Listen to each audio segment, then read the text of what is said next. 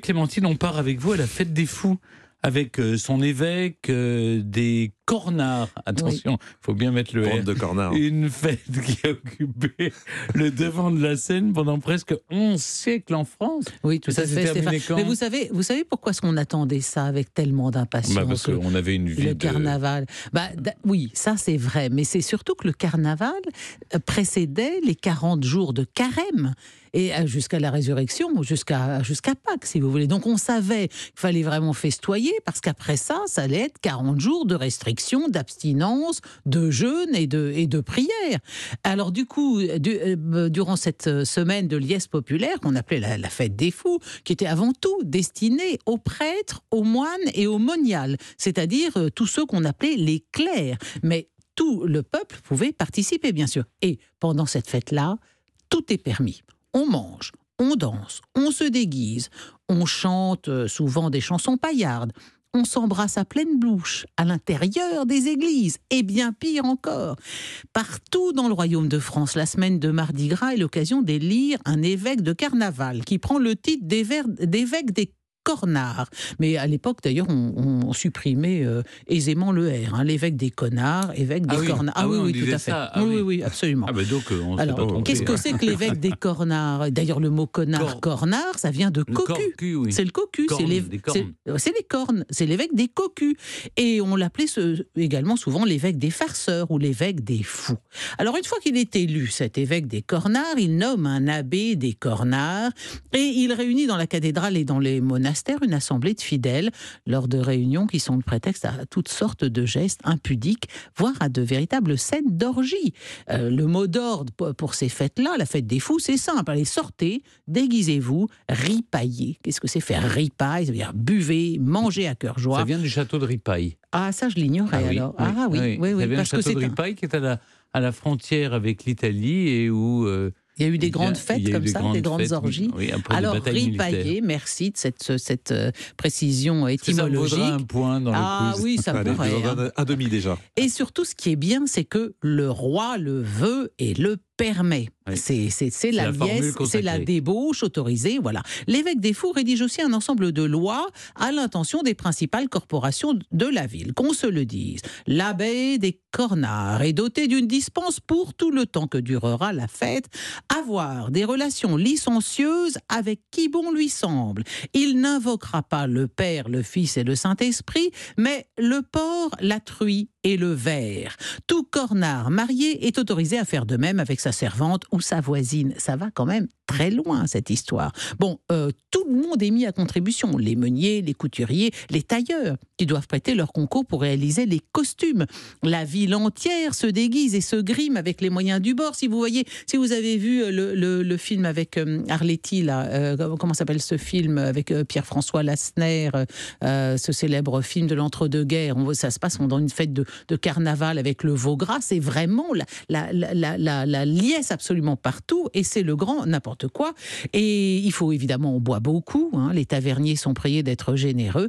Et en fait, alors là, ça c'est quand même intéressant. Obligation est faite à tous de nettoyer les rues chaque jour après le passage des processions. Alors il n'y a pas les, voitures poubelles là qui viennent tout nettoyer. Ce sont les, gens eux-mêmes qui nettoient. Les habitants se réunissent parés pour la procession. Le sieur abbé des Cornards a pris la tête du cortège, accompagné de faux prélats. Tout le monde est donc euh, hab- habillé de costumes bariolés, masqués, parce que l'anonymat c'est essentiel. C'est vrai que pour faire des, pour aller regarder euh, quand- euh, quand on veut vraiment euh, déborder, casser des vitrines, piller aujourd'hui, on, met des cagoules. Ben là, on, est masqué et on fait on fait les fous.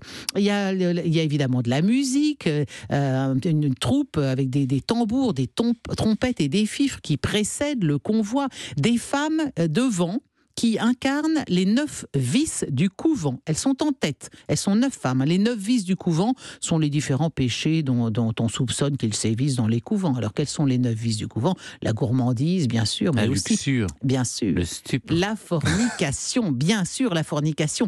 Et derrière ces neuf femmes, un vieil homme monté sur un âne, jambes et bras nus, Oh là, vêtu d'un drap en loques, il incarne la mort. Il tient dans sa main droite une tête de mort. Il est suivi par une troupe de domestiques qui font sonner des clochettes entre chacune de ces prises de parole. Et derrière eux, 36 orphelins marchent deux par deux, portant un grand cierge. Et puis voilà, tous ces, célébrants, on écrit sur leur costume les noms de toutes les calamités dont l'âme humaine est accablée en ce bas monde la crainte, l'ennui, la mélancolie, le faux semblant, l'infidélité, l'abjection, l'anxiété, le désespoir, la rapine, la ruine, la tromperie. Vous voyez, il y, a aussi derrière tout ça, c'est la débauche, faites ce que vous voulez, tous à poil sur l'autel à manger du boudin, mais quand même euh, avec une arrière-pensée religieuse de voilà ce dont nous sommes accablés et ce dont il faut que nous, que nous devons expier car nous sommes pécheurs, donc péchons hardiment, mais après ça va, et ça va y aller pendant 40 jours, on boulottera plus rien et on sera en prière. Hein. Et alors à la, tête de toute cette foule, le grandissime, magnifiquissime et potentissime sieur abbé des Cornards, monté sur son âne et paré de riches vêtements. Vous voyez, on, va vers l'église. La, hein. Et ça se termine à la cathédrale. On chante des cantiques, mais les cantiques, c'est euh, c'est pas euh, c'est montrez vos seins, montrez vos fesses, euh, encanaillez-vous. La foule est complètement éméchée. On entre dans l'église. Alors là, on mange sur l'autel des pâtés, des jambons, oui, des boudins. Et on va les, on, rentre dans les couvents. Et là, les nonnes portent des barboires, c'est-à-dire des espèces de masques tout velus, et elles attendent leurs, visiteurs qui évidemment sont rendus complètement fous parce qu'ils sont trop picolés.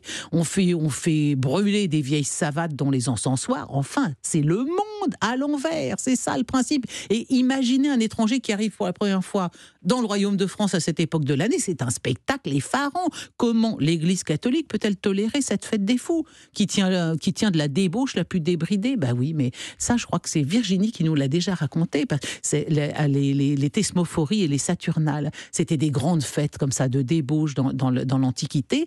Et quand le christianisme est, devenu la religion principale, on n'a pas voulu priver les fidèles de ce moment de, de, de, défoulement complet. C'est un exutoire indispensable euh, pour le peuple qui est accablé par euh, le, froid, l'hiver, les épidémies, les famines, les guerres incessantes dans, dans, le royaume. Et ben voilà pourquoi elles sont tant attendues. Et euh, vous voyez, bon, bah après, effectivement, alors 40 jours, pendant 40 jours, jeûne et prière, hein, messieurs. Alors en attendant, en attendant jeûne et prière. Et ça s'est arrêté quand hein, Vous voudriez une petite fête, une petite que vous dites 11 siècle, mais expliquez-nous. Eh bien, ça s'est arrêté sous la Révolution française parce que toutes ces, toutes ces solennités religieuses qui, qui, se pratiquaient depuis la nuit des temps, la, religion naturellement. On, Et c'est pas revenu après la, à la restauration? Non, je pense qu'il est resté quand même.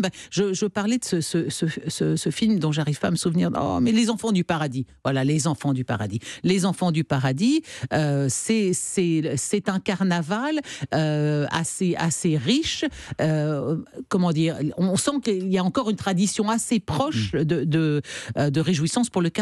Mais où fait-on le carnaval de nos jours À Dunkerque. On, à Dunkerque, c'est vrai. À, Nice aussi, avec le corso fleuri. Mais sinon, le, carnaval, euh, oui, on, voilà, on se fait, hmm. on se fait des crêpes hmm. et on met des masques pour aller à l'école. Hmm. On le faisait quand on était petit. Vous vous souvenez des masques Mais Merci beaucoup, Clémentine. 9 minutes, c'est bien.